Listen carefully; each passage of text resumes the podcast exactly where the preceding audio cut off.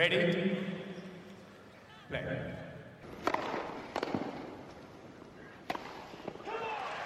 Merhabalar, Raket Servisi hoş geldiniz. Ben Gökalp. Ben Anıl merhaba. Ve o da Muhammed. Yani böyle tam zamanında iyi akşamlar yazınca seni de introya eklemek istedim. Muhammed hoş geldin. Bugün e, valla inanılmaz bir Grand Slam günü sonrası.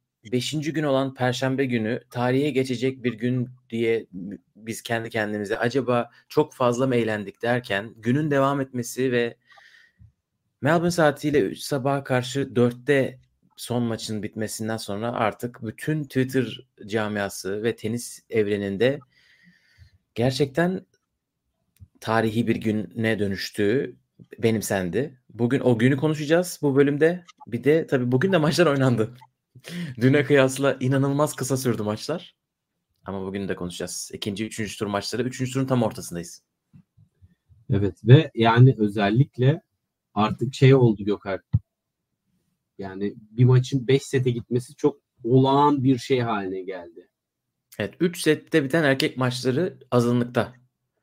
5 Ee, setin turda aşağısı tatmin etmiyor. Evet. ikinci turda 32 maçın sadece 9 tanesi 3 sette bitmiş. Geri kalan herkes set kaybetmiş. Ee, kazananlar da bu arada hiç tahmin etmeyeceğiniz isimler de var. Nuno Borges falan gibi. Gerçi o bugün kaybetti sanırım. Ee, ama ikinci turda e, Davidovic Fokina'yı set vermeden geçmişti. Böyle saçma sapan sonuçların olduğu bir e, ikinci tur izle, izledik. Üçüncü turda bitti yarısı. İstiyorsan Anıl direkt başlayalım.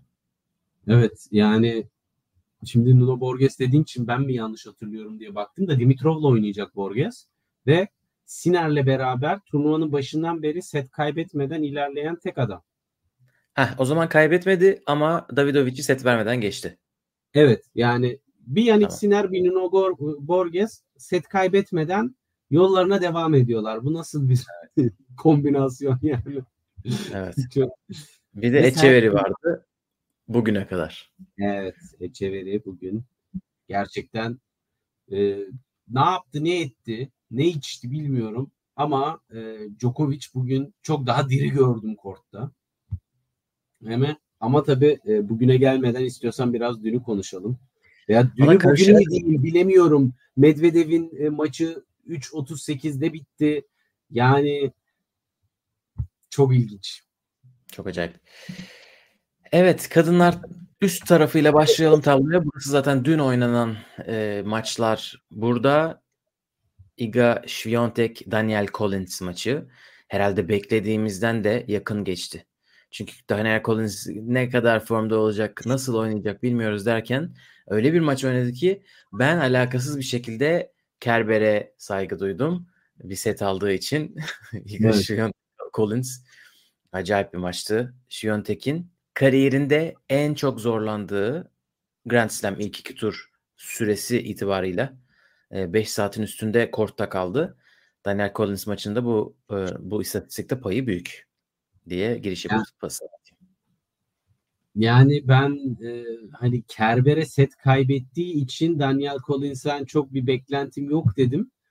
Tersten yorumlamış bu olayı. Aslında Kerber'iymiş senin dediğin gibi. E, Daniel Collins'in de e, turdaki son senesi olması itibariyle burada bir de ekstra motivasyonla oynamıştır. Öyleymiş. Ama- Biz maçtan sonra öğrendik bunu. Kimse bilmiyordu. maçtan sonra yaptı aynen. Hatta yakın arkadaşları bilmiyorum Sloane Stevens'la yakınlardır diye tahmin ediyorum. Belki değillerdir. Sloane Stevens'dan basın toplantısına soruyorlar. Orada öğreniyor. Ve o da soruyu soran kişiye şey demiş. Hani bu planlı bir şey miymiş yoksa duygusal bir şekilde maçın duygusallığıyla mı söylediği bir şey? Hani maçın duygusallığıyla söylediği bir şeyse biz turdakiler onu ikna ederiz kalmasına diyor basın toplantısında.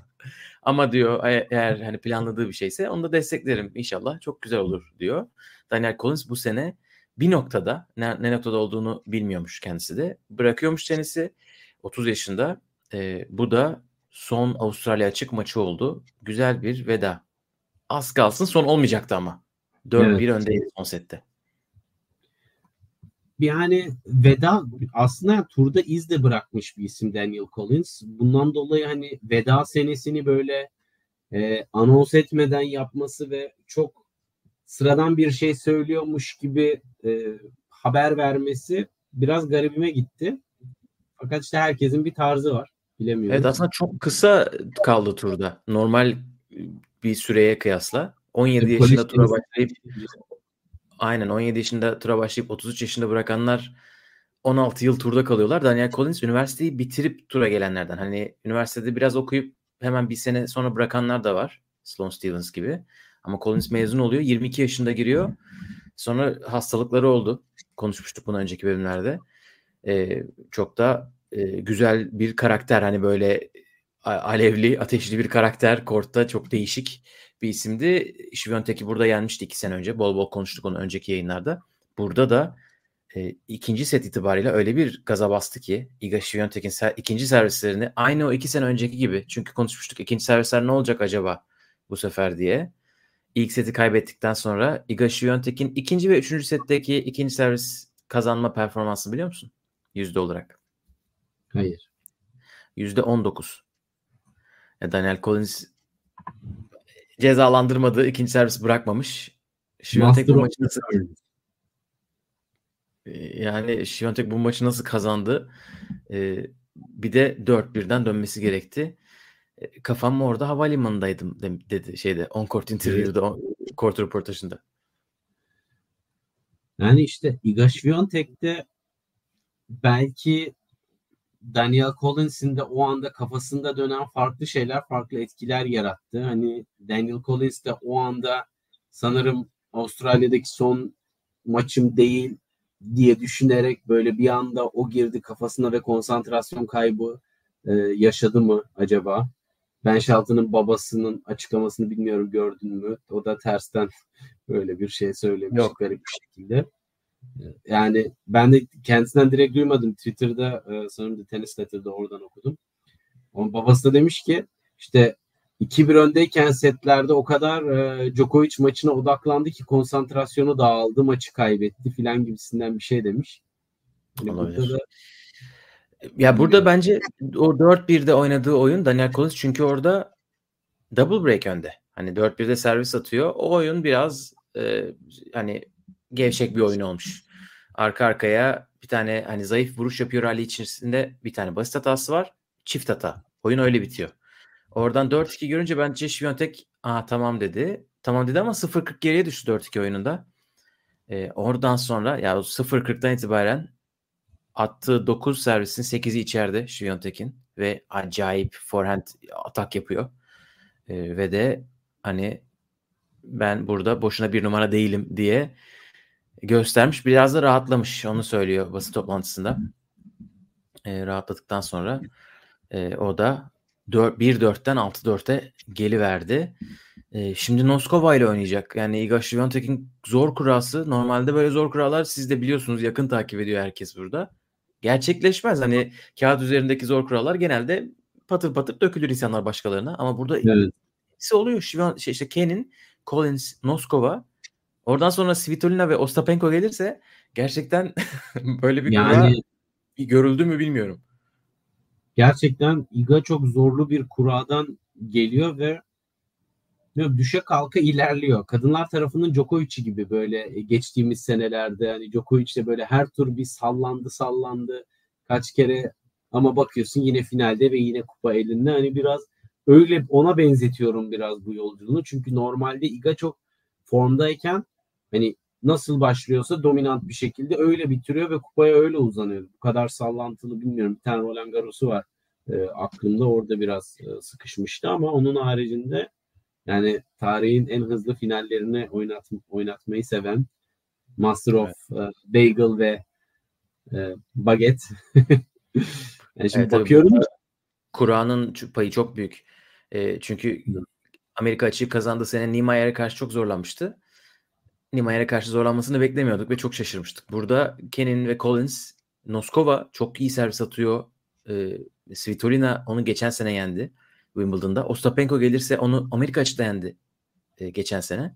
Hani burada çok da şaşırmayız. Çılgın bir kura gerçekten.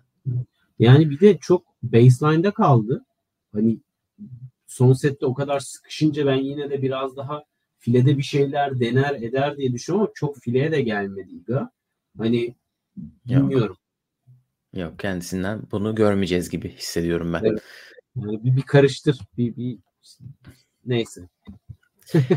ee, İlerliyor. Muhammed demiş ki Kerber turnuva oynadıkça form bulur mu sizce? Avustralya'da iki turnuvada pek iyi gözükmedi sanki. Ben Kerber'i tek bir maçta izledim. O da kazandığı maçtaydı. Onun için ben form bulur diye düşünüyorum. Kaybederken izlemediğim için pozitif. Ben de burada e, Collins maçını izlememiştim. Yani şundan ben form bulabileceğini düşünüyorum. Ama Kerber'in oyun tarzının biraz modası geçmiş e, bir oyun tarzı olduğunu düşündüğüm için hani form bulsa bile nereye kadar o oyun stiliyle e, bir etkinlik yaratır. Şimdi hani bir sonraki aşama çünkü topraktan ziyade Wimbledon'ı düşünürsek şayet hani onu görmek gerekiyor. Çünkü yaptığı şeyleri çok iyi yapsa bile biraz WTA'deki değişkenliklerle itibar, itibariyle e, silahları biraz eksik gibi bana. Yani hani oyununa ilerleyen yaşta ki tenisçiler turda domine ettikleri zaman ve tekrar geri döndükleri zaman ilave bir silahları oluyor veya oyun planında bir değişiklik oluyor. Bu olur mu onu bilemiyorum. Evet, Ostapenko head to head 4-0 mı neydi demiş Muhammed tabii ki doğru. Ostapenko Şiyontek'e karşı 4 maçının tamamını kazandı. Burada Svitolina ve Golubic de 3. turda oynayacaklar. Onları da anmadan geçmeyelim. Svitolina set kaybetmeden geldi. Deyip aşağı geçiyorum. Evet. Pardon. Burada bütün seri başları duruyor neredeyse. Ama Yastremska var bir. Yastremska Emma Navarro ile oynayacak. Ostapenko ise Azarenka ile oynayacak. Ostapenko Tomjanovic'i geçti. Herkes drama beklediği için, o da herkesin beklediğini bildiği için birbirlerine gülümseyerek ellerini sıkışmışlar. Ostapenko ve Tomjanovic. Evet. Azarenka çirkin kazandım dedi Tavson maçından sonra. O da burada. Ee, çok yakın bir maç oynamışlardı daha yeni. Brisbane'da olması lazım. 7-5 kazanmıştı Azarenka son sette. Bakalım nasıl olacak. Yani Ostapenko'nun bir seti bir setini burada da tutmuyor veya en azından hani sekanstan sekansa ama tabii ilk sette Ayla Tomljanovic de çok yok gibiydi maçta. Fakat yine de hani zaten Ostapenko'ya değerlendirmek için en kolay yol nedir? Basit hata oranlarına bakarsın. Baya uçurum var setler arasında ya. Gerçekten çok şahsına münasır bir tenisçi.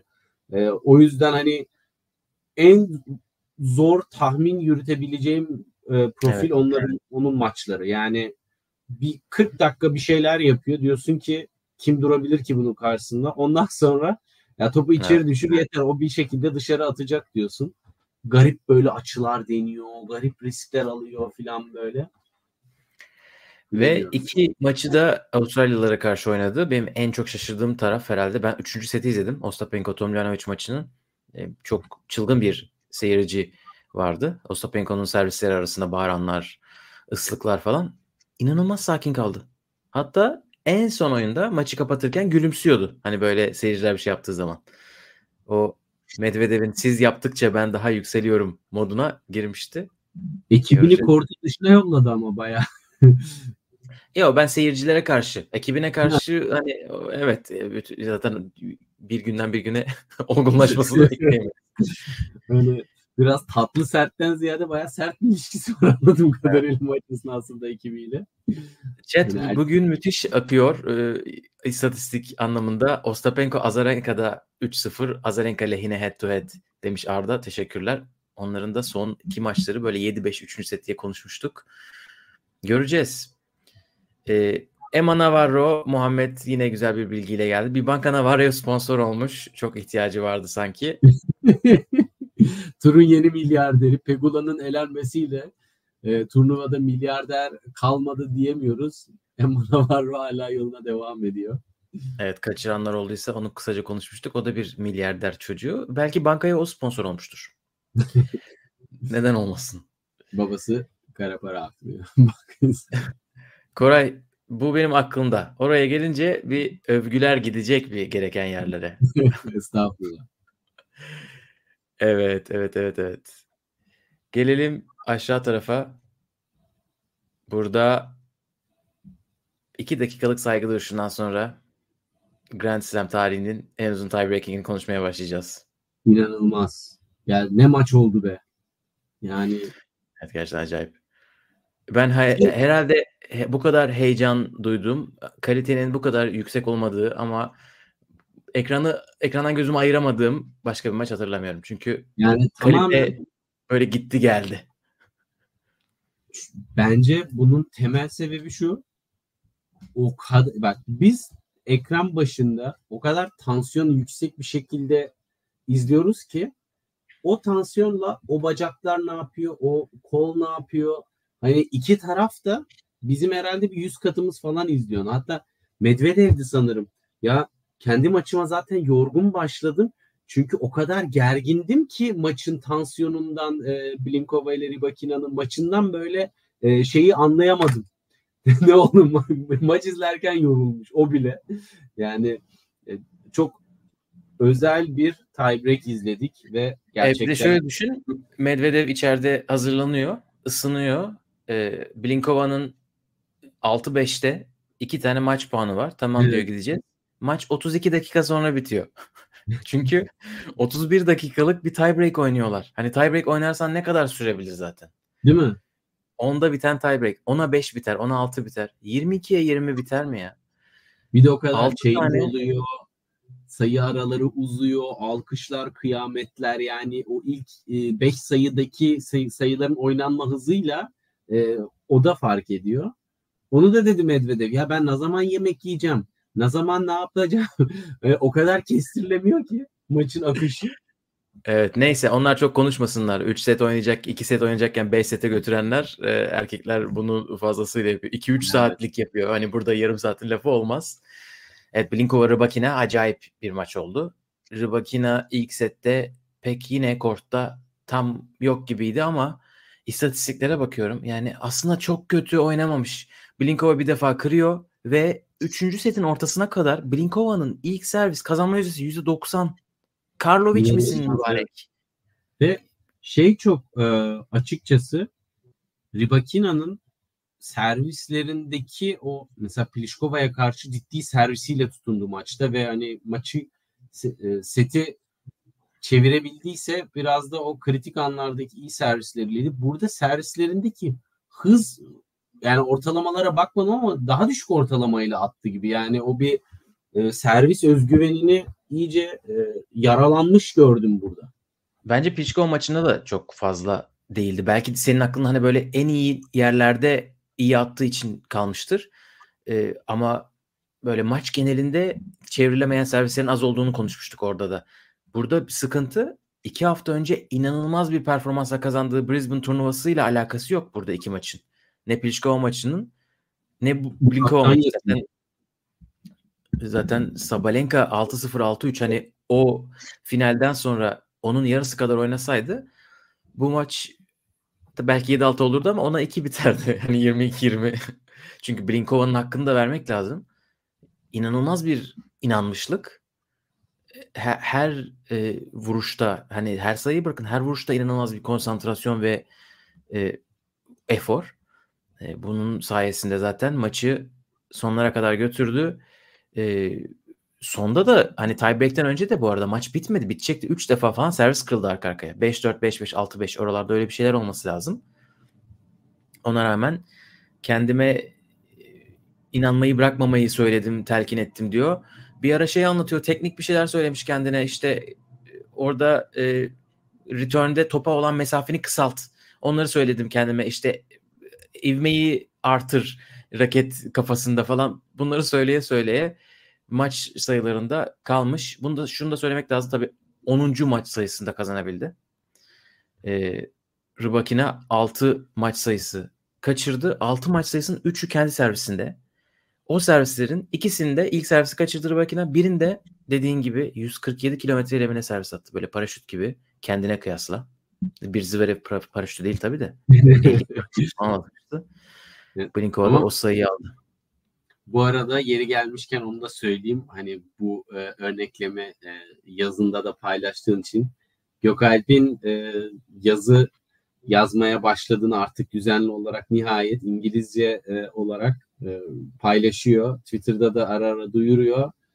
Ben inan yani böyle izleyemediğim maçları ofisteyken filan e, Gökalp'in yazılarından takip edince sanki maçın tamamını izlemiş gibi ahkam dahi kesebiliyorum. Çok güzel özetliyor. Bence e, tavsiye ederim. E, tenisi okumayı da sevenlere sadece izlemeyi değil. Bu arada e, Gökalp şeyi de söyleyeyim. Yani maşallah İngilizce'de de hayran kalıyorum. Gerçekten çok akıcı yazıyorsun. Bak sana özelde övmüyorum herkesi çünkü reklamı evet, da olsun. Buna hiç gerek yoktu. Ee, yani e, bu zamana kadar niye ihmal ettin sen bu işi diye böyle biraz da ara gaz vereyim.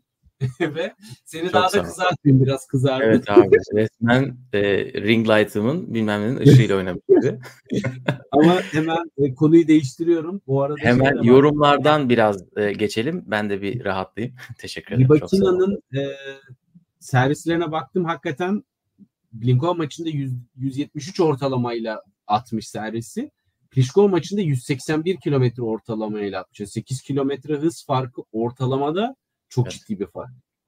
Evet evet. PlayStation'a girmiyorum işin ama e, ciddi bir el bir titremiş gibi görünüyor kağıt Zaten 16-16'da e, koçlarının olduğu yeri gösteriyor kamera ve oradaki mikrofon çalışıyor. Rıbakina'nın koçu bir sinirleniyor forehand basit hatalarından sonra. It's a joke falan diyor böyle. Hiç yapmak istemedi diyor. Sonra neyi yapmak evet. istemediğini duymuyoruz. Sonra o da kesildiği için. yani e, ben tabii bu, bu bir seferlik şeyle olmaz. Bir turnuvayla olmaz. Çok başarılı bir kariyerleri var ama hani eskiden takip edenler bilirler. Ben Rubakina'nın koçuna sınamadım. Onun için mesela bu turnuvanın faturası ona kesilse belki bu kız senede iki Grand Slam kazanacak da burayı e, düşüyor. Neden olmasın böyle bir şey? Yani Blinkova'yı da yine övmeden geçmeyelim. Acayip performans. Geçen sene Ham Bad Homburg'da izlemiştik. Bad Homburg vlog videosunda Blinkova ile bitiyor video. Böyle suratları pancar gibi oldu ama e, evet ya. güneşten.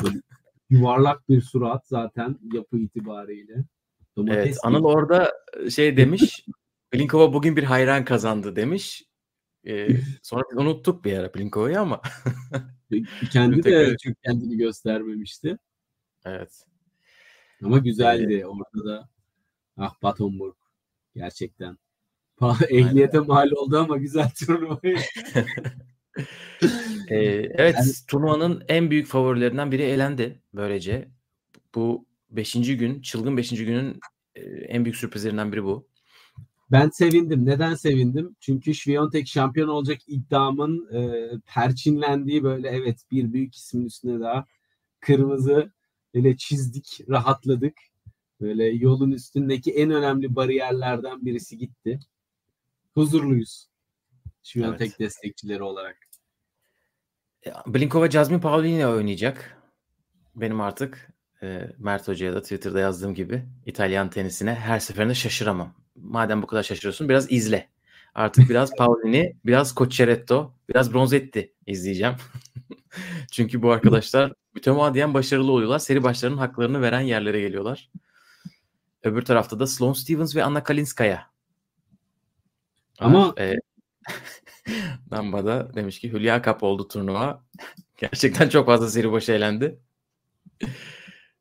ee, evet, makineye destekler. Google Chrome'u da güncelleyeceğiz. Teşekkürler e, yorumlarınız için. Sloan Stevens Kasatkina'yı eledi. Son sette inanılmaz oynamış gibi duyumlar aldım. İzlemedim ne yazık ki. Ama ha. o turnuva bu, bu turnuva mı? Bu maçı ben de izlemedim. Skoru görünce dedim yani nasıl bir e, şey vahiy mi geliyor nedir? Böyle senin de maç bir önceki yayındaki yorumun hani bir turnuva öyle o nereden geldiği belli olmuyor. Tam da yine öyle bir dejavu yaşatıyor bize. Evet. Bakalım büyük maçlarda yani buradan çeyreğe Stevens çıkarsa büyük iş. Çünkü evet. yani burada gerçekten de değişik e, böyle şeyler var. Yoluna evet. taş koyacak isimler var. Ama Kalinskaya yoluna devam ediyor. Evet o da geçen sene galiba. Arança Rus bir sonraki rakibi de Kasatkina olur diye espri yapmıştım. Hem Arança Rus gitti hem Kasatkina gitti. Her şey gitti. Ee, burada Sloane Stevens'ın 11 sene önce Serena'yı elediği bir performansı var. Herhalde Serena'yı elediği için o zamandan beri burada bir şey yapamamıştı. Belki bu sene o sene olabilir. Göreceğiz. Gelelim dördüncü kısma. Burayla alakalı çok güzel espriler vardı. Çin-Britanya savaşları. Çin-Britanya savaşlarını Çin kazandı. Hong Kong geri alındı. Aynen 1997 Hong Kong'un teslimi olarak özetlenmiş şu üstteki kısım. Özellikle Zaten şurası. orada-. İki İngiliz, iki Çinliden ziyade iki buçuk Çinli, bir buçuk İngiliz var gibi bir e, Aynen. durumdu. İki buçuk Çinli, yarım Rumen, e, yarım. Evet, Jiang Qinwen, Katie Bolter set vermeden geçti 6-3 6-3. Wang Yafan ilk defa ol- oluyor mudur? Çok pardon lafına girdim. Dördüncü turda iki tarafta, üçüncü turda iki Çinli, iki Fransız karşı karşıya gelecek ve onların galipleri birbirleriyle oynayacak. Yani çok özellikle kadınlar tarafında bunu görme olasılığımız çok yoktu. Bir an bu kadar ilerleyen iki taraftan da ismin olması. Evet Fransızlar en iyi turnuvalarından birini geçiriyorlar büyük ihtimalle Fransa açık Müthiş. dışında. Belki Fransa açık dahil. Her yerden an Fransa geçseydi öf.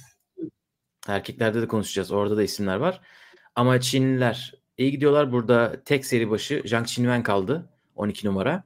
Wang Yafan'la oynayacak. E, Raducanu fena değildi bu maçta. E, böyle çok Beğendim kötüydü. Midesi falan kramplar, mide krampları geçirmiş. Ki o bugün Anisimova'ya da oldu. Hani bir e, virüs mü var diyorlar. Jack Draper'da da o mu vardı falan diye konuşuyorlar. E, Yani Oğuz da bırak çok iyi görünmüyordu. Bilmiyoruz. Bu tarz şeyler oluyor. Dedikoduları çıkıyor. Ama oyuncular bu konuda çok bir şey söylemiyorlar. Neden bilmiyorum. Evet. Bir de bu böyle hani midemi üşüttüm falan gibi değil. Kıvranıyordu bugün Anisimova. Raducanu da tansiyonunu falan ölçtürdü ama maçtan çekilmedi. Ve neredeyse set maç şey yapacaktı. Maç 5-5 olacaktı son set. Ama Wang Yafan geçen sene de çok maç kazandı. Burada bunu da kazanmayı bildi. Bir de kendisi geri dönüşlerin ismi. Geçmişte de e, ciddi başarıları var böyle. Ama ben yani Emma Raducanu'yu beğendim. Bu iyi bir sezonun böyle biraz alttan alta gelmesine vesile olan bir e, sonuç diye düşünüyorum. Evet olabilir. Neden olmasın? Burada büyük sürpriz e, tabii e, Clara Burel, Jessica Pegula maçı. Bunu konuşmamıştık önceki yayında. E, Pegula e, kortta yok gibiymiş. Bunu da izleyemedim. E, ama uzun süreden beri Muhammed'in de dediği gibi bir slam'in 3. turuna çıkamadı. E, burada son 3 sene zaten çeyrek finali var. Ama e, Burel Zeynep'le oynamıştı. Daha 2 hafta önce hatırlıyorsan Brisbane'da ilk turda oynamışlardı. Orada da iyi Tamam. oynamıştı. Oyunu karıştırabilen bir oyuncu. Pegula'yı Hem ters gelebilirsin. Hem karıştırıyor hem sert oynayabiliyor.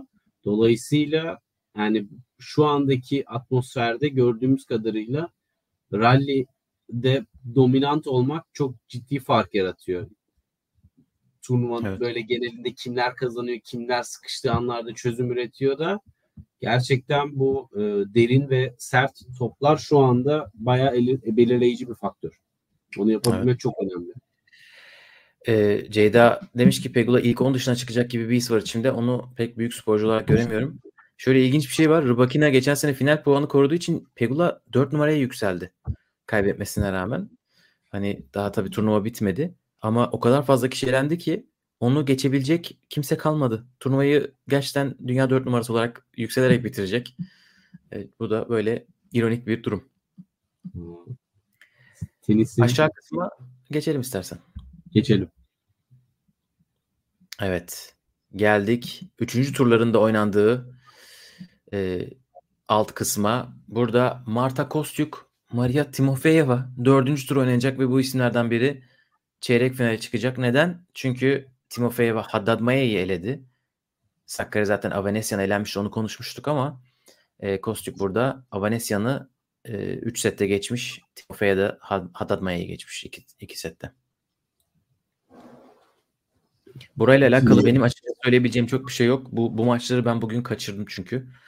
Ee, diğer maçlar biraz daha ekrandaydı. Evet. Burayı ben de çok iyi takip etmedim. O zaman burayı takip eden varsa yorumlara bekleriz. Evet. Ee, Timofeyeva geçen sene de böyle ana tablosunda olmadığı e, bir turnuvayı kazanmıştı. WTA'de Budapeşte mi ne? Lucky Loser olarak girip kazanmıştı. Böyle astronomik bir yükseliş gerçekleştiriyor. Grand Slam dördüncü turu aşırıdır. Çok aşırı. Yani. Arka arkaya 6 maç kazanmış demek. Elemeden gelip başka bu, bu seviyeye gelen yok sanırım. Varsa da görürüz. Bunu hani genç yaşında bir kez daha yapıyor. Hem elemelerden gelerek bunu yapmak gerçekten çok ilginç. 19-20 yaşında filan. Dolayısıyla yani burada Ruslardan bir ilginç e, profil daha mı geliyor bir anda yani şu Korneva, Timofeva, e, Andreva derken ortada bayrak kalmadı. Evet. Hepsi kostüm oynuyorlar. Bakalım. Değil mi? Bir de öyle bir şey var yani. Öyle bir durumda. Yine, yine el sıkmayacak. evet. Teşekkürler güzel. Gördün mü sinirlenince? Öyle bir yok. Yok görmedim. Değişik bir Ceyda demiş ki Haddadmaya saçma bir oyun oynadı 3-0'dan. ilk seti verdi. Aa 3-0'dan ilk set. Muhammed de Kostük maçına 3. sette ağlar gibiydi. Sonra bir anda agresif oynamaya başladı ve geriden gelip aldığı maçı demiş. Geriden gelenler çok. Geriden gelmeyenler az gibi bir şey. Onlardan evet. biri de Kokogov. Kimseye eyvallahı yok. Gerçekten Alicia Parks dedi. Çocukluğumuzdan beri beraberiz dedi. Çok antrenman yaptım. Ablasıyla da antrenman yaptım dedi ve antrenman bir maç geçirdi. 6-0 6-2 çok güzel ilerliyor Koko. Ama bunda iyi de e, rakiplerinin yani dişine göre rakipler olmasında bir etkisi var. Yine de bu dominant oyununu çok şey yapmak istemiyorum. Küçümsemek istemiyorum. Evet burada Fakat... Leyla Fernandez ile karşılaşabilecekken Alicia Parks onu elemişti. Caroline evet. Garcia'yı Freh eledi. Freh onunla kalmadı. Bir de Zaharova'yı eledi. Zaharova nasıl çıktı diye konuşmuştuk. O bir tane daha iyi maç oynamış. Çünkü 6-4 5-5 demek. Yani Grand Slam'in dördüncü turu kapısı öyle aralık demek. Evet. Ama Freh bu yakın maçı almış. Goff e, çeyrek finale artık çok yakın gibi düşünebiliriz deyip Frehe maçı verdik. Evet. evet. Upset alert. evet Rodik'le sosyalde konuşmuştuk. Ee, Muhammed de demiş Rodik'le iki gün 70 işte Goff'a. En hızlı servis onda şu ana kadar. Hızlı servis atıyordu. Biraz ikinci serviste hala bir bakarak olacağız. Alicia Parks e, ne kadar hareket edebildi. Onun da böyle çok yüksek ve çok düşük günleri oluyor. Ortalama Biraz 181 kilometre atmış e, birinci servisi. Maşallah diyelim en hızlı 199. Ama e, Alicia Parks'ın ikinci servis ortalamasını bir tahmin et Gökay. Böyle dediğin için e, 160 demek istiyorum. 170. Of. Evet. yani ya burada hep... 170'te birinci servisi atan nice isim var. Tabii. Aynen öyle. Ortalama Mira Andreeva Mira Andreeva konuşalım biraz. Kendisi bugün evet. yine manşete bir başka bir şekilde e, kendini taşımayı başardı. Diampari'yi geçti. Geçen sene Roland Garros'ta Diampari'ye 3 oyun kaybetmişti toprakta. Ki Diampari toprakta daha fazla e, başarı kazanmış bir isim WTA Tour'a girdiğinden beri. Ama gelin görün ki burada çok farklı bir maç oldu. E, ilk seti 6-1 kaybetti. Sonra 6-1 aldı. 5-1 öndeydi Diampari ve e, tiebreak. Yine yani, değişik bir evet. Gerçekten böyle tenisin ne kadar özgün bir spor olduğunu oyun kuralları ve kazanma konusunda bir kez daha görüyoruz. Yani maçın yarısında Pari acayip oynuyor. Dom, şey seviye olarak domine ediyor. Yarısında Andreeva ve o bir nüans fark ettiriyor. Hep Djokovic diyor ya maçın e, neresinde peak yaptığın çok önemlidir diye. Ya burada da hakikaten 5-1'den Pari demiştir. Bu maç bitti diye. Evet maç sayısı var zaten 5-2'de 30-40'da. Ve ilginç olan Andreeva'nın orada o mücadeleci ruhunu devam ettirmesi. Yani Andy Murray de yazdı. Mental strength hani bu bu çok 16 yaşında birinin bu kadar mental olarak güçlü kalıp kendini en iyi oyununu oynamaya zorlaması e, çok normal bir şey değil. Hani bu savaşçı ruh çok özel bir e, mental yapı. Daha neler göreceğiz acaba? Yani evet. oyununu e, karıştırabilmesini, derinliğini, gücünü, e, hızını zaten Ons maçında konuşmuştuk. Biraz da bir antiparantez Ons'un da korta çok olmamasını da konuşmuştuk. E, bu maçın çok da kolay geçmemesi gerektiğini de söyledik ama hani bu elenmenin de ucundan döndü. Ben çok daha rahat bir Andreva maçını bekliyordum. Pari de şaşırttı.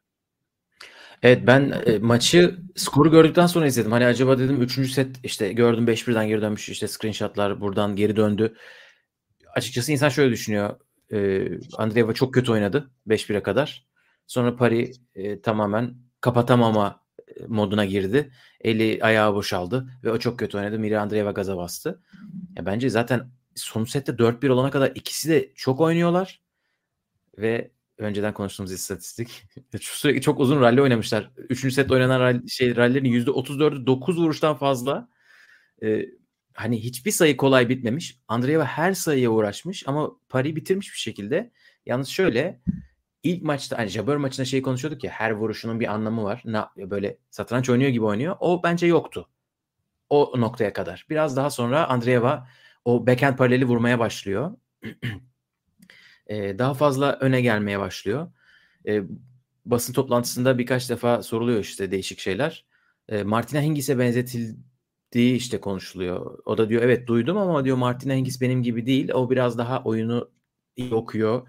Çok atak bir oyuncu. Fileye gitmeyi çok seviyor. Ben baseline'dan agresif olmayı seviyorum. Bunu böyle bir güçsüzlük değil de bir oyun tanımlama olarak söylemiş bence. Halbuki evet. bu çok bir Stil gelişim olarak. alanı yani. Çok büyük bir evet. gelişim alanı bence bu şu an günümüz senesinde. Çünkü eğer öne çıkarsanız çok alışılagelmişin dışında bir tenis oynuyorsunuz. Max Purcell gibi. 100 defa fileye çıkmış Kasper Ruud karşısında. Kasper Ruud ne yapacağını şaşırdı. Hani sırf şaşkınlıktan bence Andreeva'nın herhalde daha zaten tura başlayalı ilkokuldan yeni mezun olduğu için arkadaş. hani bilmiyorum biraz daha oraya giderse böyle maçlarda o izlemeyeceğiz ve oradan alıp götürebilecek gibi geliyor. Ama bugün mesela belki de Paris'i küçümsemiştir Jabber'dan sonra ve geçen sene 6-1-6-2 Paris'i yendiği için. Hani evet. Daha rahat görmüştür mental olarak evet. aslında. Bu ya Paris ama öyle çok büyük düşmemiş benim anladığım, gördüm. Ee, hatta servis kırıyor. 6-5'te Andreeva maç için servis atıyor. 6-6 yapıyor. Ama çok yakın maç. Maç çok yakın. Ee, ben bir de şeyi çok hoşuma gitti. Bu Hingis sorusu gelince aynı zamanda hani graflı olan e, maçını da belirtti ve orada işte seyircinin ona biraz fazlaca yüklendiğini filan da söyledi.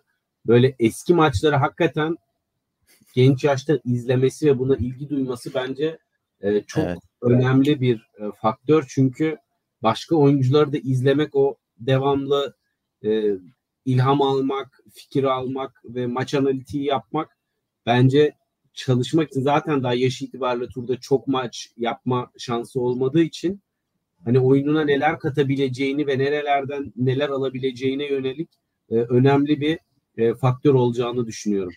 Şey duydun mu? İşte maç izlemeyi seviyor musun diyor soruyorlar hemen bu Hingis maçını aldıktan sonra. Evet diyor ben işte akşam odamda zaten Avustralya açık açık oluyor. Ama onun dışında da eski maçları izliyorum. Mesela en sevdiğim maç 2017 Federer Nadal maçı diyor. Eski maçlar.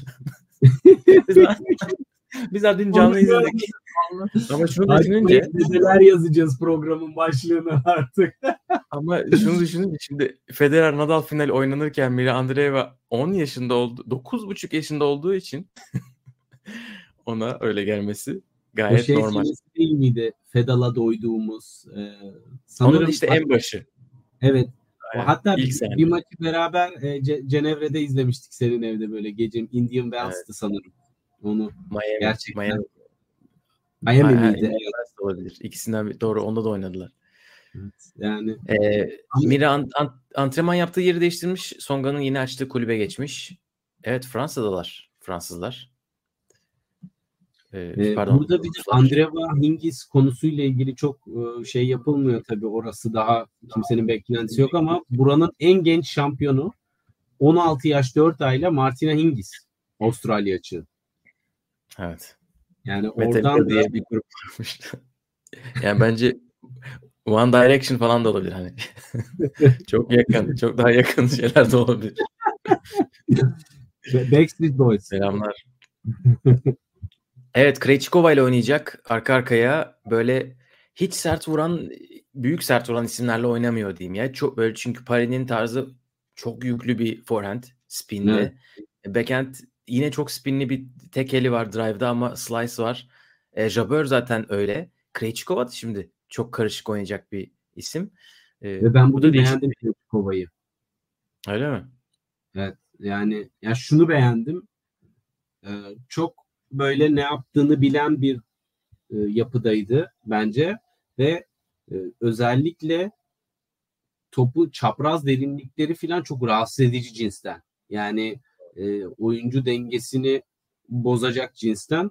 Hani bunu Roland Garros da kullandı ama burada çok daha etkili e, bu silah ve sessizce ilerliyor. Yani Storm Hunter bayağı iyi tenis oynadı ve seyirci desteği de çok fazlaydı.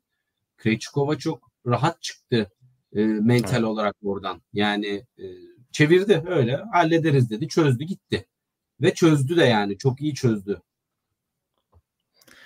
E, Storm Hunter'ın takımı alkışlamış içeride onu gördüm sadece bu maça dair. Başka da bir şey görmedim. Teşekkürler özet için. Andreeva Krejcikova maçı evet, bu maç pazar günü oynanacak. Değil mi? Olması lazım. Gelelim son kısma. Arina Sabalenka Lesya Surenko'ya oyun vermedi. Kendisi 3 maçta 6 oyun kaybıyla yoluna devam ediyor. A, e, Amanda Anisimova ile oynayacak. Anisimova'nın geri dönüşünü merakla bekliyorum diyenler parmak kaldırsın. Demek istiyorum. evet. Evet. Çünkü Koray sen miydin Anisimova'yı bekleme diyen. E, sen sen sana da teşekkürler burada hemen hemen, hemen buraya gelmeden. Aynen. Ee, yani ben de ben de demiştim. Backhand backhand'e bayılıyorum ama fitness ve kafası ne kadar burada olacak beklememek lazım çok. Valla Samsonova, Podoroska, Badosa. Hadi Podoroska'yı geçtim. Badosa müthiş servis attı ilk iki maçında. E, burada da fena atmadı. Gayet iyiydi. Ve Samsunova evet, maçlarında. Hakikaten Koray'mış. Hiçbir şey bekleme Anisomova'dan yazmış. İki hafta önce. Kendisi Wimbledon'dan beri yoktu. Kendisine bir kafa arası vermişti. Dördüncü turda ve Sabalenka ile oynayacak. Sabalenka ile head çete yazan olabilir. E, o zamana kadar sana sorayım. Tahmin edebiliyor musun? 5 maç yapmışlar. 4'e 1 mi? 5'e 0 4. mı? 4-1. Kim olduğunu söylersen. Kombinasyonu vardı. 4 bir Anisimova. Bir de isim de bekliyordum. O gelmedi. Ha, evet yok ben zaten Animo, Anisimova'nın e, önde olduğunu e, hani ben şey unutmuşum yapmadım. onu. Anisimova'nın e, önde olduğunu eskiden de oynamışlar çok. Ama evet, 2019 ya, orada... yani 2019 Sabalenka'nın Amerika açıkta o zamanları hani büyük maçları oynadığı zaman aslında hani 2022 kötü senesi. Hadi onları belki çıkarabiliriz. Ama Anisimova Sabalenka'yı bir şeyler yapmış. Bakalım bu head to head nasıl etkileyecek maçı? Yani Anisimova daha pozitif, Sabalenka daha hırslı gelecek mi? Ama Sabalenka'nın tabii artık bir Grand Slam şampiyon olması bunu biraz ufaltıyor. Muhammed de yazmış şimdi çete 4'e 1 diye head to head. Gerçekten e, Sabalenka'nın tabii e, dediğin gibi çok da özellikle ikinci serviste alay konusu olduğu dönemlerinde denk geldiği maçlar vardı. E, Anisimova'nın da en iyi olduğu zamanlarda özellikle toprakta falan çok akıp gidiyordu maşallah. E, ama yani çok güçlü. Anisimova da güçlü. Dolayısıyla Sabalenka'nın sevmediği bir eşleşme tipi. Çünkü e, şimdi Surenko maçını izlemedim. Sadece politik olarak gerçekten sıkıntılı bir şey yapmış. Bir oyun ver bari Ukraynalıya değil mi karşında? Hiç. Hem de en en böyle sesi yüksek çıkan. Evet. En bayrak e, önderlerinden. Değil mi? Çünkü Surenko e, şöyle bir şey yapmış ben onu bilmiyordum. E, bu Rusya'da Aralık ayında düzenlenen gösteri turnuvası Gazprom sponsorluğunda düzenlendi. Yani devletle çok bağlantılı olduğu aşikar bir gösteri turnuvası. Onun için bir sürü batılı tenisçi katılmayı reddetmiş. İşte zaten buraya gitmek düşünülemiyor bile. Ruslar gitmişler. Rusların dışına giden 2-3 oyuncu var. Biri e, Roberto Bautista, biri Adrian Manarino. Hatta Manarino'ya soruyorlar. O da diyor ben politik bir şeye gitmedim. İşte ben diyor oraya maç oynamaya gittim. Surenko, Surenko sizle iletişime geçti mi diye soruyorlar basın toplantısında. Çünkü teker teker geçmiş. Paolini'yi vazgeçirmiş gitmekten.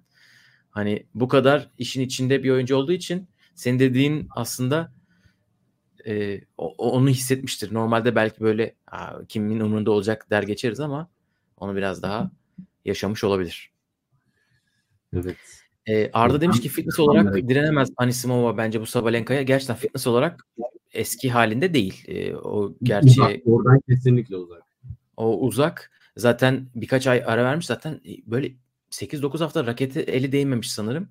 E, geri dönüşünde nasıl oldu, zor, seni zorlayan bir şey oldu mu diyor e, gazeteci. O da işte vuruşlarda, teniste hiçbir sıkıntı yok. Fitness her insanın olduğu gibi ben de zorlandım diyor. E, ama biraz daha güçlenmiş gibi hissettim ben. Hani daha çabuk bit bitirişe vuruşa, vuruşa gitmeye çalışacak. E, Sabalenka'nın daha yavaşı gibi olabilir. Hani böyle biraz ayna gibi bir maç olabilir dediğin gibi. Evet burada servisler konuşacak, winner'lar konuşacak, basit hata yüzdeleri konuşacak. Öyle bir maç. Evet. Gelelim erkeklere o zaman. Evet. Burada. E, maçlar yerine bizi de izleyebilirsiniz. Teşekkürler. Hemen böyle kısa kısa özet geçiyoruz. Elif selamlar, hoş geldin. Saat Erkeklerde yani e, öğlen 3'e 4'e kadar maçlar oluyor. Siz şanssız deneyin açın televizyonda gerçekten oluyor. Ve canlı Çünkü Avustralya saatiyle sabahlıyorlar. Evet. Evet Novak Djokovic Echeverry'i 3 sette geçti ve Adrian Manarino'nun rakibi Adrian Manarino onun rakibi oldu tabii. Onun maçı daha geç bittiği için. Ee, benim isteklerim karşılıksız kaldı. Ben telefonun akıbetini merak ediyordum biliyorsun. Bir rövanş istiyordum. Olmadı. Bu da umarım güzel maç olur. Adrian Manarino tabii 3 tane arka arkaya 5 setlik maç oynadı.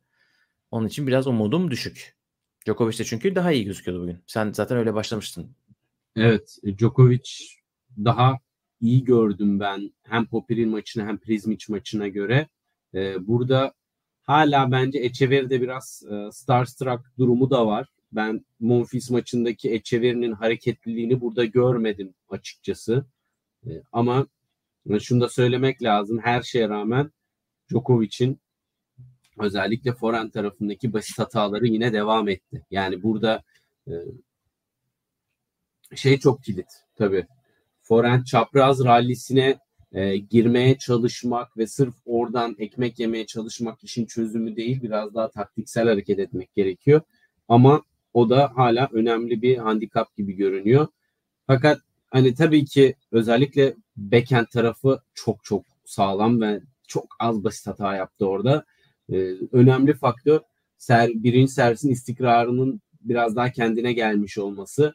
Çünkü servis kırdırmamak e, zaten Djokovic'e yetiyor. Çünkü öyle ya da böyle bir oyun bulup rakibinin e, odağının düştüğü veya kafasının dağıldığı e, orada affetmiyor, cezalandırıyor, kırıyor oyunu. Evet bu önemli çünkü servis bol bol kırdırdı ilk iki maçın. Hani o, o, evet, evet. o düzeltildiği zaman daha rahat ilerleyecektir. Tabii. Yani kendi evet. için de daha rahat. Yani psikolojik olarak da servis oyunlarına giriş şekli hani kırdırdığı kadar bir de gösterdiği bir sürü kırma puanı da vardı. Yani e, normal bir Djokovic üçüncü sette 0-40'a getirir mi 6-5'te kendi servis oyununu? Mümkün değil. Yani o tamamen e, orada ki e, performansında etkisiyleydi. Ama e, yani gerçekten değişik bir ne hissedeceğimi bilemediğim bir maç. Djokovic almalı ama Manarino yani gerçekten hayran olmamak elde değil. Bir de çok keyifli izlemesi ya Manarino'nun da. Böyle evet. kafasına göre sürekli karıştırıyor oyunu. Sürekli bir şeyler yapıyor. Kısa vuruyor. Yani bazen şey diyorum. Hani hep puanı kurgulamak, e, hani 3 vuruş sonrasını düşünmek falan önemli diyoruz. Yani ben şuna inanıyorum bazen. Manarino bence bir sonraki vuruşunu kendi de çok bilmiyor o anda. Hani o kadar evet, hiçbir şey bilmiyor. Aynen rakibini nasıl bir saat önceye kadar öğrenmiyorsa dediğin gibi ya yani öyle yapan bir insan neden bir sonraki vuruşu bilsin ki? Hani zaten bilekleri inanılmaz yetenekli. Hani çünkü müthiş ya. Gerçekten. Yani hani iki sene önce Nadal'la upuzun bir tiebreak oynamışlardı ilk sette Avustralya'da. Nadal kazandığı sene. Orada Manarino iyice böyle hani e, zaten ATP sürekli takip edenler biliyordu ama hani biraz daha Grand Slam'den Grand Slam'e izleyenler orada e, görmüşlerdi. O zamandan tweetlere baktım. Şey konuşuyoruz işte raket tansiyonu bu kadar düşük. Bileğinin inanılmaz hızlı şey yapması lazım. Çok adapte olması lazım her spine. Yani şimdi bugün Ben Shelton'a karşı Ben Shelton o kadar yüksek spinle forehand vuruyor ki onları sen nasıl hani o ufacık e, ağırlığı olan raketinle istediğin yere istediğin şekilde gönderiyorsun. E, müthiş bir yetenek. Ve bu yaşta gelmesi Tufan da yazmıştı. 35 yaşında kariyeri high yapan Mandarino'nun azmine, azimle karakterine saygı duyuyorum. 35 yaşındaki herkese saygı duyuyorum. Öncelikle Mandarino'ya buraya geldiği için. Dördüncü sırada Avustralya'da oynayacak ve daha genç olan isim. Bu da onun için böyle bir ilginçliktir.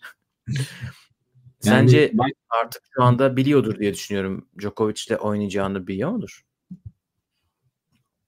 Ben yani ya, ya bu şey gibi ya bu hani bilmek istemesen bile bir yerden bu bilgi sana gelir. Hani Şöyle kaçamaz. olmuş. E, normalde diyor işte ortalama olarak bir saat öncesinde öğreniyorum diyor. Ama mesela diyor e, sanırım Chris Chris O'Connell maçında olması pardon e, bakıyorum şimdi kim olabilir? Belki Shelton maçıydı. Şeye bakıyorum diyor işte benim arkadaşlarım var e, Maü ile Roger Vaslan onların nerede hangi korttalar diye bakarken kendi ismimi gördüm ve öyle öğrendim diyor. Yanlışlıkla gördüm diyor. İkinci turdan önce şoförü çünkü oyuncular şoförleri oluyor otelden getirip götüren. Şoförü demiş ki e, işte Munar'a karşı olan maçında başarılar dilerim. Hani ben bunu bilmeme gerek var mıydı ama oluyor böyle şeyler diye açıklamış. yani ne ne kadar mümkünse o kadar son dakika öğrenmeye çalışıyormuş rakibini. Bir numaraya karşı Avustralya'da Rod Laver Arena'da biraz o iş zor gibi. Bir de maç sonunda tabii ki bu 35 yaş career high konusu tabii ki orada da Tufan'ın dediği açıldı. Neye bağlıyorsun dediler ve çok güzel bir e, mantıklı bir cevap verdi. Çok aklıma yattı. Tekileye başladım dedi. ve ben artık kafam rahat. Çok düşünmüyorum, çok kafaya takmıyorum. E, ve bu kilit bir rol oynadı dedi. Acaba öncesinde Şimdi Benim Aper de tekile içiyordur diye düşünüyorum. Hani herkese farklı bir e, etki yapıyor böyle şeyler herhalde. Evet. Ama Damla oyunu çocuğu olursa büyük ihtimalle dediğin gibi o hastanede öğrenir cinsiyetini. İkizmiş. Aa beşiz. Parayı ona göre biriktirseydin. Önceden öğrenip. Ama uzun lafın kısası bu kadar saat kortta kalmış bir e, 35 yaşında bir Manarino'nun karşısında, e, Djokovic karşısında e, yani eğlenmeye çıkabilir diye düşünüyorum. Bu arada bir ilginç istatistik daha gördüm.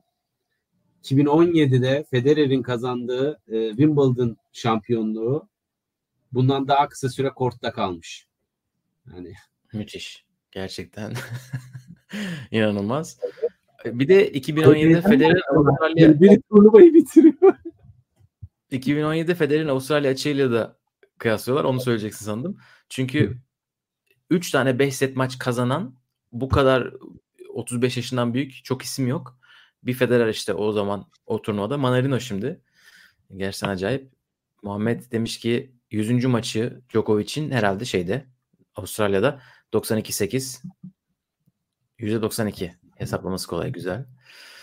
E, Manarino bugün Shelton için demiş ki geçen sene de oynamışlar.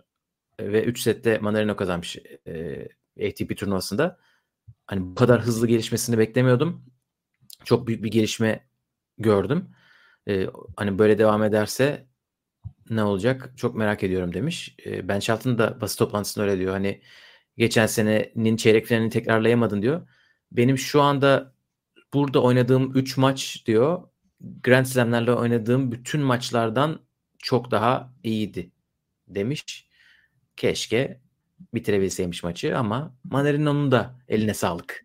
Djokovic Manarino maçı pazar günü olacak diğer maçlardan biri. Evet. Popcorn. İkinci kısım Fritz Tsitsipas seri Popcorn. başları çıktı. Dördüncü tura ekleyelim yeni Mısır e, oraya patlatalım biraz daha. Ee, yine Avustralya açıkta oynamışlardı. 5 setlik miydi maç? Önceki maçlar öyle bir şey hatırlıyorum. Yine oynayacaklar. Nick Kyrgios demiş ki Avustralya'yı Tsitsipas kazanıyor. Nasıl olabilir böyle bir şey? Ben anlamadım. Luka Van maçını izlemedim. 6-3, 6-0, 6-4 herhalde biraz onu etkilemiş. Yani Gökhan e, gerçekten Tsitsipas en iyi sevdiği yer burası. Seyirci desteği Fransızlardan bir etki olur mu vesaire diye bekledim. Ama hiç e, tabi Vanaş'ta yani şimdi aslında Muzetti'nin 5 sette geçmiş olması hani yorgun geldi vesaire. iki maçında da gerçekten uzun süre kortta kaldı. Ama genç isimlerde ben aslında bu kadar da fizyolojik olarak 2-5 setlik maç yapınca üçüncüde bitik olmaları çok doğru gelmiyor. O kadar da bu arada şey silik oynamadı Luka Vanaş. Hani skorun göründüğü kadar e, silikliği yoktu. E, Tsitsipas mental olarak ve vuruş kararları konusunda toparlanmış gözündü. Bayağı iyiydi. Ben beğendim Tsitsipas'ı ve açıkçası Fritz'e karşı da %70 Tsitsipas e, kazanır diye düşünüyorum iki oyuncunun da e, şu andaki form durumuna. E, evet bakın. burada iki sene önce oynamışlar. 6-4 bitmiş 5. set e, Tsitsipas kazandığında. Elif teşekkürler. Kyrgios'un Tsitsipas kazanıyor tahmini. Bir de bu maçtan önceymiş. Van Aş maçından önce. Thompson'a karşı herhalde. Seviyor. Evet. Seviyor. Kyrgios bir evet, de ortaya e, malzeme atayımı da seviyor. Yani şimdi ne kadar inanarak, neyi düşünerek, neyi hesap ederek söylediğini de e, bilemez. Evet. E, George'un sevmediği oyuncular bu ikisi. O zaman sen orada diğer maça. Kadınlarda güzel bir maç olur büyük ihtimal aynı anda. E, evet. Kyrgios'un başka yorumlarından dolayı da bütün yorum kalitesini çok da kale alma diyor Muhammed. O zaman devam ediyorum. Haklı bir ekleme. Yannick Sinner set kaybetmeden dördüncü tura kadar geldi. Sebastian Baez'e karşı 6-0, 6-1, 6-3 güzel skor. Hachanov, Mahaç 4 sette geçti Hachanov e, ve Hachanov sürekli dördüncü turlara kalmayı başarıyor. Müthiş. Ee, Sessizce gidiyor adam. Ve evet. tatava da yapmıyor. Fena evet, da maçlar, sene... fena da rakiplerle de oynamıyor. Siner için ilk sınav olacak herhalde bu Gökay. Evet, aynen. Çünkü hani belki Botik iyi oynasaydı olabilirdi ama De Jong zayıf bir isim. Baez belli ki Buğra'nın sert kortlarında Siner'in hiç canını acıtamamış. 0-1-3 çok iddialı bir skor. Ama Haçanov Mahaç maçında e, bunu izlemedim ama hani Mahaç'ın maçı elinden kaçırdığına dair e, birkaç yorum okudum. Zaten e, tie breaklerle kazanmış Haçanov. E, onun için onu da anmadan geçmeyelim. Evet. E, Haçanov, Siner böyle uzun maçlar oynadılar gibi hatırlıyorum. Şimdi bir ona bakıyorum hemen. Siner 2-1 önde head to head'de. E, Amerika açıkta 5 set oynamışlar. Ondan önce ATP'de bir maçları var. Üçüncü set 7-6 bitmiş. Miami'de üçüncü set 6-4. E, 2-1 Siner önde. Böyle bu da uzayabilecek bir maç o zaman. Öyle bakmak lazım.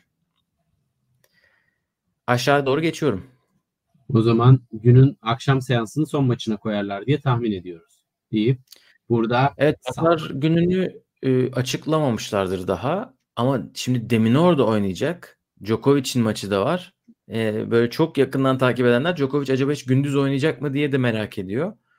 E, Seviyor akşam oynamayı. Avrupa'ya da saat olarak akşam seansı uygun diye hem turnuvanın işine geliyordur hem de e, ama şimdi işine... Avustralyalı olduğu için bir tek burada hani prime time Avustralya'da koymayı da aslında istiyorlar ama Djokovic yani yüksek profilli isimleri bir defa olsun hani böyle eşlikten gündüze koymaya çalışıyorlar. Bu maç belki o maçın yerine geçebilir. Deminor Rublev'la oynayacak. İkisi de 3. set 3. turda set kaybetmediler. Ve buraya geldiler. O ilk turdaki Saibot Wild maçından sonra çeki düzen verilmiş. Andrei evet. tarafında. Ama evet e, Alex Deminor da burada gerçekten e, net ilerledi. Koboli maçı fazla rahat geçti. Hani burada maçı izlemedim ama Koboli'nin derin yolculuğunun bir yorgunluğunun da artık vücutta kendini gösterdiğini tahmin ediyorum. Elemelerden gel 5 set oyna sonra 4 set oyna. Deminor zaten çok e, kortun her yerine hareket ediyor. Böyle pes ettirmiş, bıktırmış olabilir diye düşünüyorum. Ama evet, bol, bir... bol koşmalı, uzun rallili bir e, eşleşme olacak gibi. Evet. Rublev forendine kaçıp bam gün vuracak. Deminor hepsine koşacak. Ee, bakalım. Ama tabii seyirci faktörü çok keyifli böyle. Yine Davis Cup tadında bir e, maç olacak. Rublev'u da ben Biraz... korda karşısında oldukça beğendim açıkçası. Yani sadece çekirgeye karşı olan hassasiyetinden dolayı değil.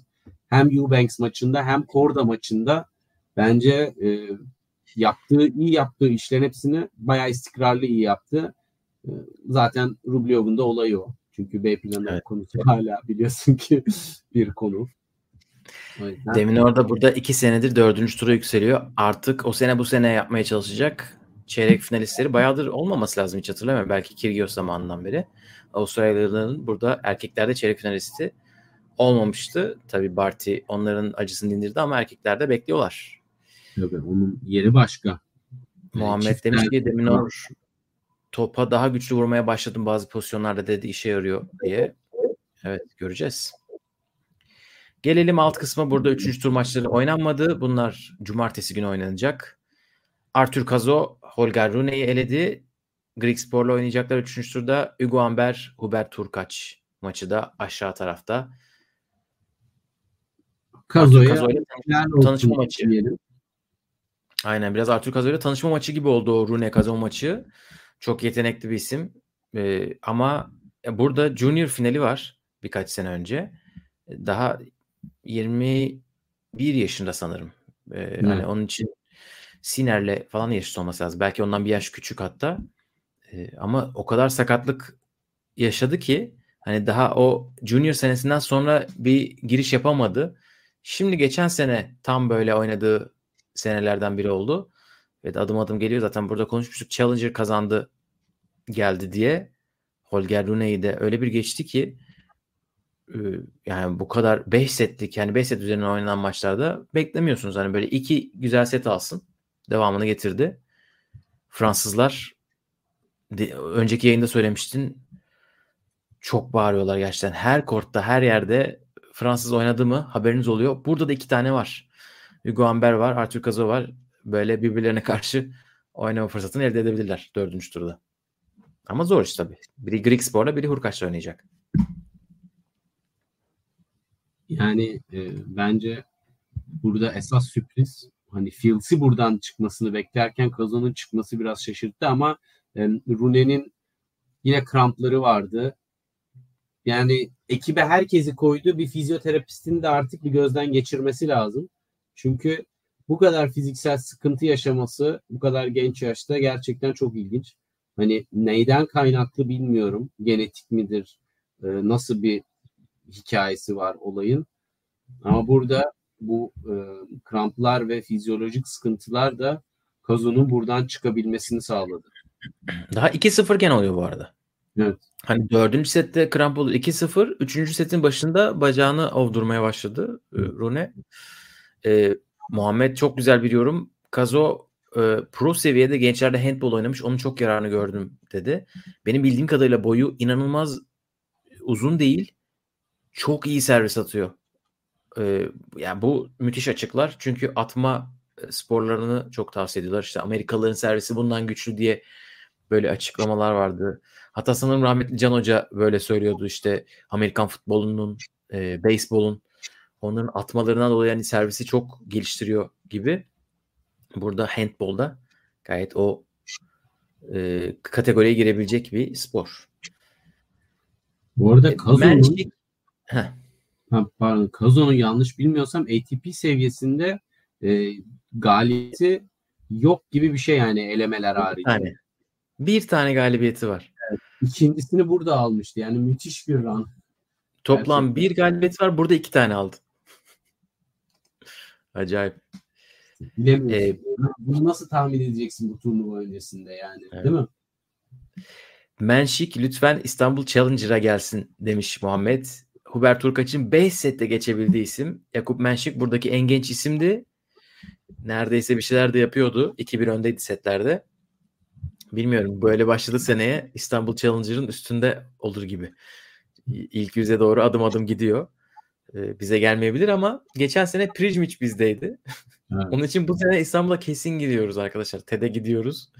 Bu bunlar çok çabuk yükseliyorlar bu arkadaşlar. Hugo Omber'i biz İstanbul'u kazandığı sene Anıl'la görmüştük. Bir iki ya da üç sene önce. Parmak arası şıpıdık terliğiyle yanımızdan geçiyordu. Evet. Şimdi buralarda yine.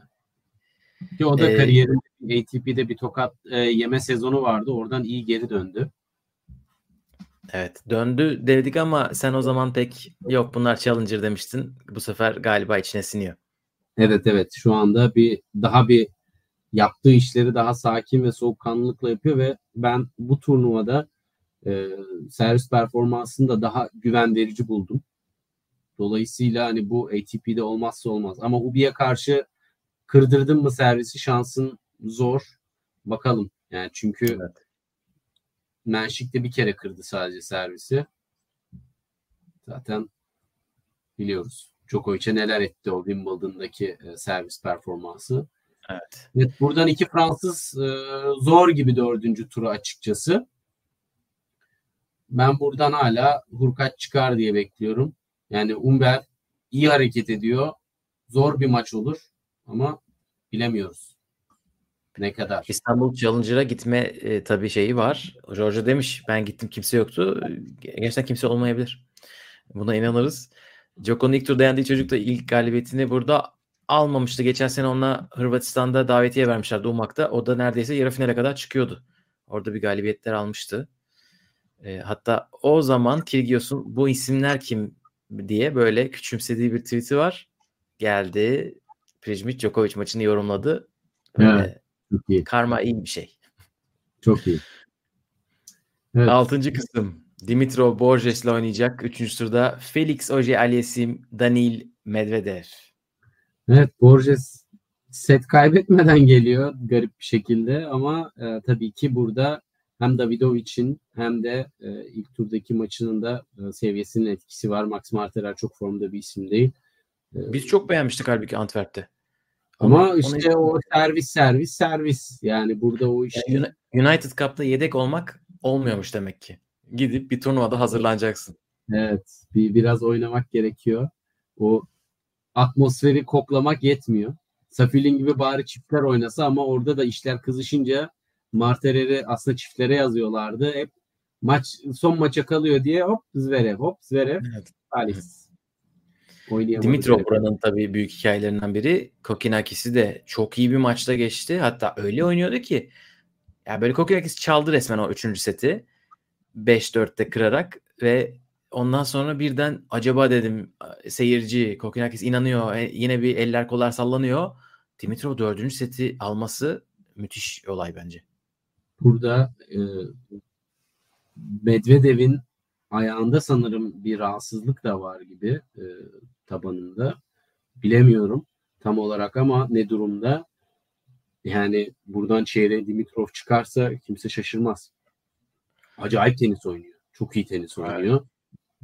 Dimitrov Medvedev'in zaten gece yarısı yani sabah dörtte maçının bitmesi onun e, şeyini biyolojik saatini nasıl etkileyecek bilemiyoruz. Felix Alt buraya geldi şansıyla geldi. buradan Dimitrov çıkabilir yani gayet. Team'den sonra tabii hani Grenier e, biraz daha rahat geldi. E, Muhammed de demiş Medvedev fiziksel olarak toparlanır mı acaba biz biraz küçümsüyoruz sanki bu durumu. Ya ben daha dün e, kimle konuştum hatırlamıyorum. Bu olayın ne kadar saçma olduğunu ve neden oyuncuların bir şey söylemediğini konuşuyorduk. Yani saat sabah 4'te maçın bitmesi demek işte o fizyoya gidecek. Basın toplantısı herhalde yapmamışlardır o saatte diye düşünüyorum. Bakmadım yaptığımı. Adrenalinden zaten uyuyamazsın. Ya jet lag olursun durduk yere. Bir de bugün Twitter'a da sanırım birisi yazmış. Bu insanların uykusu gelmiyor mu? Bunu bir tek ben mi düşünüyorum diye. Gerçekten çok doğru bir nokta. Şimdi saat 11.30'da maçta, maça başlamak 1'de 2'de uykun gelir. Ee, kimdi? Sisipas mıydı? Rune miydi? Birisi melatonin almıştı. Rune. Melatonin almış maçlardan önce. Hani sonra da ondan yenildim falan demişti. E tabii ki yenilirsin. Yani uykun geldiği için sen nasıl e, gece yarısı maç başlatırsın? Sonra iki gün işte bir gün full gün dinleneceğin yerine sen o günün yarısında uyumak zorunda kalıyorsun. Hayır bir de dörtte çıkıyor. Bu adamın yatağa girmesi sabah 7. Evet. Yani fizyosu var, yemeği var, masajı var. Sabah 7'de ki böyle bir maçtan sonra ne fizyo ne masaj. Evet yani Elif sabah... özetlemiş. Haçanov o, e, sabah 7.30'da otelde Medvedev'i görmüş. Hani düşünsene. Ha, oteli ben kattım ama hani e, sabah kalkıyor 7.30'da oteldedir diye düşünüyorum. Kortta değildir. Görüyor. Belki de ilk maçsa bu arada. Kortta da olabilir. E, yani para kaynaklı tabii bu. Amerika'da yayınlamaktan ziyade iki tane seans olması için akşam seansı yapabilmek için çünkü Wimbledon'da mesela akşam seansı yok. Onlar bir güne bir seansa bilet satıyorlar. Ama diğerleri fakir olduğu için Wimbledon'a kıyasla e, işin şakası Avustralya tabii para kazanmayı maksimize etmeni de acayip bir noktada olduğu için onlar diyorlar ki akşam seansı yapalım. Hatta Fransa'da bunu getirdi. Akşam seansında iki maç koyalım. İki maç koyacağım dediği zaman iptal edemiyor tabii ki. Ee, bir maç uzun sürdü mü diğerini başlatmak zorunda. 11'de 11.30'da başlatıyorlar. Sıkıntı orada zaten. Fransa bir maç yapıyor ama bir maça da inanılmaz para istiyor. Öyle de bir şey var. Yani bir maç izlemek için sonra o maç mesela hele bir de kadınlar maçı oldu mu bir saat tenis için ben 150 euro paramı verdim e, şikayetleri falan da oluyor. Evet. Yani gece uykusunu yerinde tutmaz. Gerçekten bu da doğru. Çok Bakalım doğru. Bir de yani artık bunların insan olduğunun e, şeyi kalmıyor ortada. Hani hani şey değil ki bunlar. Sirk değil ki bu. Bunlar evet. e, maymun değil ki ortada oynatıyorsun. Yani insan bunlar da. Evet aynen öyle. E, Damla demiş Dimitrov medyada kazansın da boomerlar sevinsin. Dimitrov işte öbür tarafta Manarino falan değişik bir turnuva oluyor. Evet. Bakalım. Nuno Borges'e de tebrikler. Onu da söyleyelim. Senin söylediğin gibi set kaybetmeden geldi buraya. Evet. Geldik aşağı kısma. Burada ecel terleri döküldü yüksek seri başları tarafından. İkisi de match tiebreak'le üçüncü tura çıktılar. Zverev Klein'i geçti. Kasper Ruud da Max Purcell'i geçti 5 sette. Cam Nori 2-0'dan geri geldi. Kasper Ruud'un rakibi oldu. Genç isim Amerikalı Alex Mikkelsen de Lehechka'yı eledi. Zverev'le oynayacak. Yani Zverev düşe kalka yine ilerliyor ki düşe kalka ilerlemeyi seviyor biliyorsun ki bu adamın 2-0 geriye düşüp 2-1'den maç çevirme gibi hobileri özellikle toprakta çok vardı. Roland Garros turnuvası var öyle bir tane zaten. Artık e, şey olmuştu, geyik konusu olmuştu. E, dolayısıyla burada ben fizyolojik olarak Zverev'in sağlam kalacağını düşünüyorum. E, geçmişe baktığın zaman. Rud'un da oyunundan bayağı umutluyum. Yani Purcell gibi bir isme çok rahat takılabilirdi ki Purcell'e de yenilmişti sanırım geçen sene e, evet. ya Miami'de ya, ya Indian Wells ikisinden birinde ee, kaybetti. Cincinnati'de kaybetti. Çok iyi. Sert kortta. Sert kort Miami doğru. Amerika doğru. Cincinnati. Amerika sert kort. İyice genişletelim yani. O. Kuzey Amerika'da bir kaybetmişliği var. Evet. ben e, bu maçtan Rud'un çıkmasının ona özgüven olarak çok şey katacağını düşünüyorum. Çünkü tam çarpılacağı bir oyuncu profiline e, karşı e, iyi bir skor aldı. E, Nori'ye de izleyemediğim için çok bir şey diyemiyorum. Ama burada hem Zverev hem Ruud hem Nori güzel bir se- sekans var burada da. Rud Nori head to head 3-0. Rud bütün maçları kazanmış. Ee, Zverev Rud maçı olursa ilginç bir maç olabilir ama Mikkelsen'i ben bu turnuva izlemedim. Onu da ilk defa izleyeceğiz gibi gözüküyor. Gelelim en alt kısma. 2 numara Carlos Alcaraz sonunda sonunda kendinden küçük bir isimle oynayacak. Jerry Shank 3. tura yükseldi. Sumit Nagal'ı geçti. O da turnuvanın hikayelerinden biriydi. Alcaraz Sonego'yu 4 sette valla 5 sete gidebilecek bir maçta geçti. Öbür tarafta Tommy Paul geçtiğimiz haftanın intikamını aldı Jack Draper'dan ama o da söyledi Jack, Jack zaten kortta pek eskisi gibi değildi. İlk maç onu biraz Marcos Giron'a teşekkür etti kort röportajında.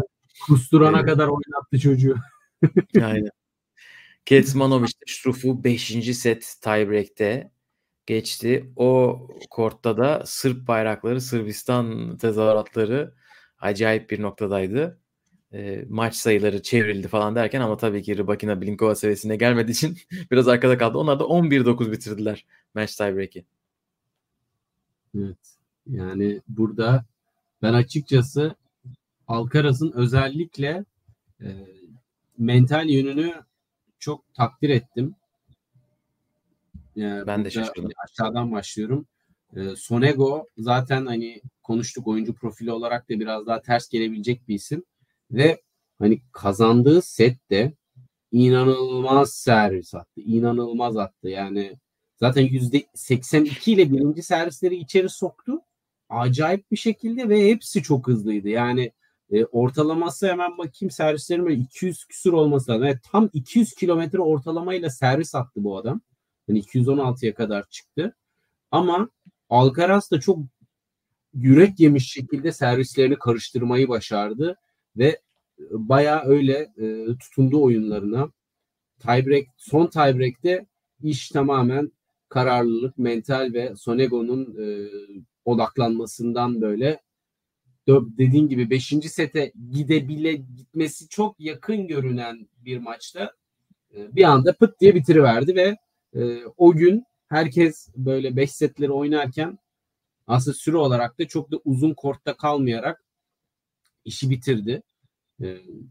Ben evet. Alcaraz biraz sönük mü diye sormuş George. Ne dersin?